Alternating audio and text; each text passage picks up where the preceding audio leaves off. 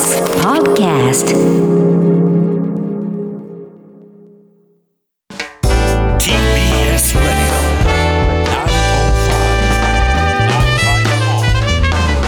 知る若手動かす TBS ラジ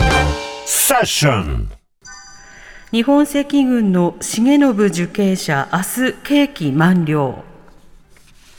日本赤軍の元最高幹部重信房子受刑者76歳が明日懲役20年の刑期満了を迎えます。重信受刑者は1970年代世界同時革命を目指しさまざまな国際テロを起こした日本赤軍で最高幹部を務めました。日本赤軍はパレスチナ解放戦線と連携。イスラエルのテルアビブ空港で乱射事件を起こすなど各国で武装闘争を繰り返しましたその後重信受刑者はオランダのフランス大使館が占拠された1974年のハーグ事件に関与した疑いで2000年に逮捕され日本赤軍の解散が表明されましたはい。こちらのニュースはですね、先ほどジャーナリストの青木治さんにお伺いしました。こちらをお聞きください。それでは、重信房子受刑者と手紙のやり取りもしたことがあるというジャーナリストの青木治さんにお話をお伺いします。はい青木さん、こんにちは。はい、こんにちは。よろしくお願いします。お願いしますよろしくお願いします。どうも。はい。えーじゃあ早速お聞きしたいんですが、まずうん今回の重信房子受刑者、どのような人物だったのでしょうか？うーん、まあ、どのような人物って顔かなり言うと長くなっちゃうんですけれども、まあ、あの、もともとは、あのまあ、かつての学生運動っていうかですね、うんあの中で震災薬セクトがいろいろ誕生したりとか消えてったりとかしたんですけれども、まあ、このうちの共産主義者同盟のその赤軍派という、まあ、最左派の共産党、文都とも言われましたけれども、うんその中でも最左派のグループのお中の、まあ、メンバーだったと。でその後えー後ほどお話しているかもしれませんけれども、まあ、アラブ、ベイルートなんかに渡って、まあ、日本赤軍を結成して、その最高幹部として、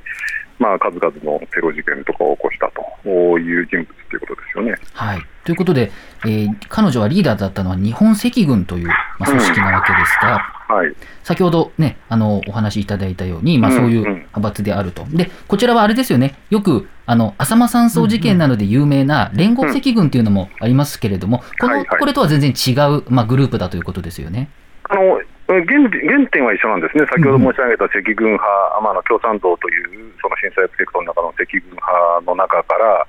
まあ、大きく大体3つに分かれたんですけれども、まあはい。このグループっていうのが、まあ、武装闘争っていうのと、うん。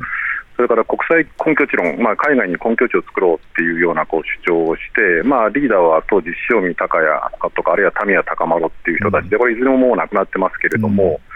そのうちの一つがまず1970年に、あの淀号事件というですね日航機のハイジャック事件を起こして、うん。まあ、民谷高丸らが、まあ、北朝鮮に渡るんですね。はい。でこれがまあ今でもうん北朝鮮に一部メンバーが残っていて、いわゆる淀号グループと言われるんですけれども、うん。こういうグループ、それから今お話に出た、まあ、連合赤軍、まあ、この赤軍派の一部と、それからまあ京浜安保共闘なんて言いましたけれども、うん。革命左派とも言われたグループと合併をして、まあ、永田博子とか坂口博っていうメンバーが群馬県の山中で、まあ、いろんなその、まあ、武装訓練武闘訓練なんかをして、うんまあ、その中で14人をリンチで殺害したりとか、はいあるいは浅間山荘事件っていうような事件を引き起こした、まあ、これが連合赤軍事件ですね。連合赤軍というグループがあると。はい。そうですね、なったと。で、もう一つが、その、重信房子とか奥平剛っていう、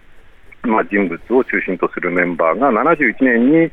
先ほど申し上げた国際根拠地論というのに基づいて、うん。えー中東、レバノン、ベイルートなんかに渡って、で、まあ、1972年に、イスラエルのリッタ空港事件っていう、まあ、はいはい PL PFLP っていうパレスチナ解放人民戦線なんかと一緒になって、うん。まあ、銃乱射事件を起こす、まあ、な20人28人だったですかね、亡くなるっていう、まあ、凄惨な事件が起きたんですけれども、まあ、これでまあ一気にこう日本赤軍っていうのが、まあ、これ、一般的にはテロ事件ですけれども、アラブの人たちにとってみると、パレスチナの人たちにとってみると、まあ、ある種、日本赤軍が英雄視されるような事件を起こしたと。まあ、だから赤軍派が源流になって、連合赤軍とか、イ淀号とか、それからまあ日本赤軍も生まれたっていうことは言えると思うんですけどもね。そうですね。ありがとうございます。まあそういったね、わかりやすく。あのわかりやすくうん。複雑な、なんですけれども、いろいろうん。な、こういうふうに分かれているということなんですけれども、うん。あの、青木さんはですね、この、あの、重信房子受刑者と手紙のやり取りをしたことがあるというふうに伺ってるんですが、まあ、どういった経緯だったのかとか、まあ、できる範囲で、あの、内容なんか、もしあれば、あの、あの手紙のやり取りで言っても、僕はあの、まあ、あの通信社の記者だった頃から、あのこういうその、まあ、いわゆる震災系の事件であるとか、うん、まあ、警備公安警察の取材をずっとしていたので、まあ、そういう関係者といろいろこう取材で接点があって、まあ、あの重信房子はあー2000年に、ね、日本に潜伏しているところでお大阪府警に捕まるんですけれども、まあ、その後、なんかこうあの服役中の彼女から、まあ、季節の便りみたいなものが、まあ多分だからそういう関係者から僕のことを聞いたんだと思うんですけれども、季節の季節の便りなんかが来たという程度で、まあ、あの今後、出所したらあのぜひインタビューをしてみたいなというふうには思ってますけれども、まあ、手紙のやり取りってもその程度の話ですけれどもね。はい、わかりました。あの、こちらの、まあ、今回のニュース一部ではありますけど、メディアでは、うんまあ、大きく取り上げられてます。で、今回この、あの、出所を受けてですね、まあ、青木さんどのように、まあ、受け止められているか、まあ、これからね、あの、取材をしたいという話もあったんですけれどうも。んあのーまあ、その後ね、彼女たちの、まあ、日本赤軍グループっていうのは、先ほど言ったあの立田空港事件以外にも、日航機のハイジャック事件であるとか、うんあるいはそのこう大使館の占拠事件なんかを起こして、まあ、ある意味で各国の治安機関をまあ驚愕させるような、まあ、事件を次々起こしたんですね。で、重信房子自身は先ほど申し上げたように、2000年に、まあ、国内、日本国内潜伏中に逮捕されるっていう、まあ、これも驚きだったんですけれども、まああのまだ捕まっていない国際手配中のメンバーがまだ7人残っているんですよ7ね。人はい。えーなので、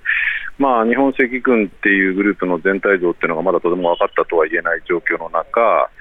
まあ、その、ね、実態も知りたいっていうのもありますし、うん。まあ、あと、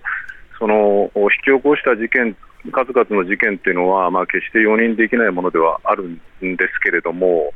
まあ、ある意味でね、一方で戦後の日本のそのいわゆる左翼運動っていうのが、まあ、先ほども話に出た連合赤軍事件であるとか、によって、まあ、ある意味でこうど一部同情や共感もあったのに、一気にこう反発や嫌悪になってしまったっていう面もあるわけですよね。はい。で彼女自身もまあ今、謝罪とか反省っていうようなことをどうも口にされているようですけれども、そのなぜこういう事件がこう起きたのか、まあ、あるいはこう非常にその閉鎖的な空間の中で認知殺人なんかも含めてなぜ起きたのか、うん。で許せないとはいえ、ですね、まあ、若いこう学生たちがこういう形で社会を変えたいっていう不正義に起こって起こした事件でもあるので、うん。まあ、彼女たちの行動っていうものを